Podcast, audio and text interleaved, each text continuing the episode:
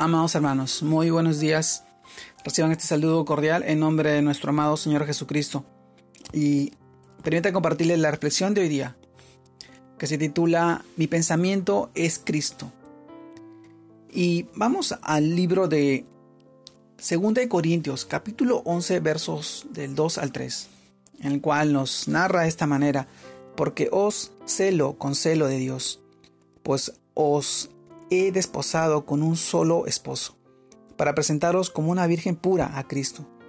Pero temo que, como la serpiente con, su astucia engañó a Eva, vuestros sentidos sean de alguna manera extraviados de la sincera fidelidad a Cristo. Esto es 2 Corintios capítulo 11 verso 2 al 3. Mi pensamiento es Cristo. Es el tema, el título de la reflexión de hoy día. Y Este celo al que se refiere Pablo proviene de la naturaleza divina y es diferente al que surge de la naturaleza humana, porque el celo divino tiene el propósito de cuidar y guardar de la destrucción, mas el celo humano conduce al descontrol de la mente y de las emociones, haciéndolo prisionero de este celo. Dios nos anhela sin reserva para, para Él. Así nos lo dice Santiago capítulo 4 verso 5, en la que Dice, ¿os pensáis que la escritura dice en vano? El Espíritu que Él ha hecho morar en nosotros nos anhela celosamente.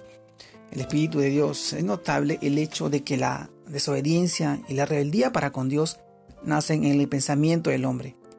Y esto nos hace reflexionar sobre la fragilidad de nuestros sentidos, a los cuales en muchas ocasiones seguimos su propio sentir, y allí el gran problema. Amado hermano, pues el éxito de Satanás materializado en la serpiente fue hacer que los sentidos de Eva se enfocaran en algo diferente a Dios.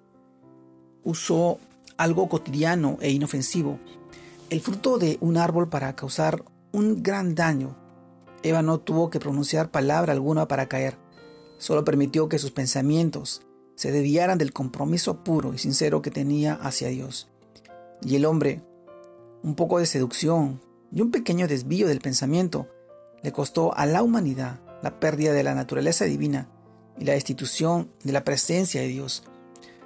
Para esto solo Jesucristo pudo ser el mediador y restaurador de lo que la humanidad perdió.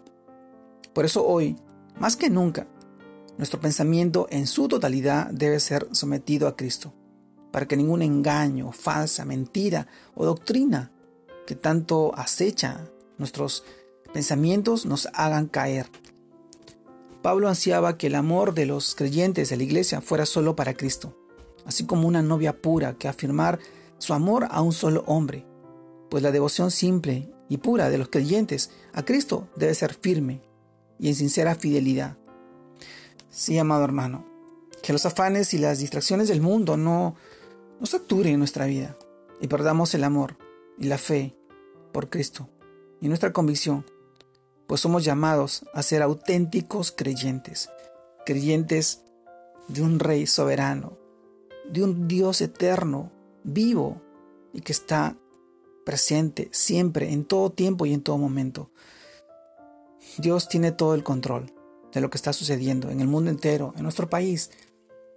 Hoy son tiempos tan difíciles y esa, esa es la convicción y el pensamiento que tenemos tener de Cristo.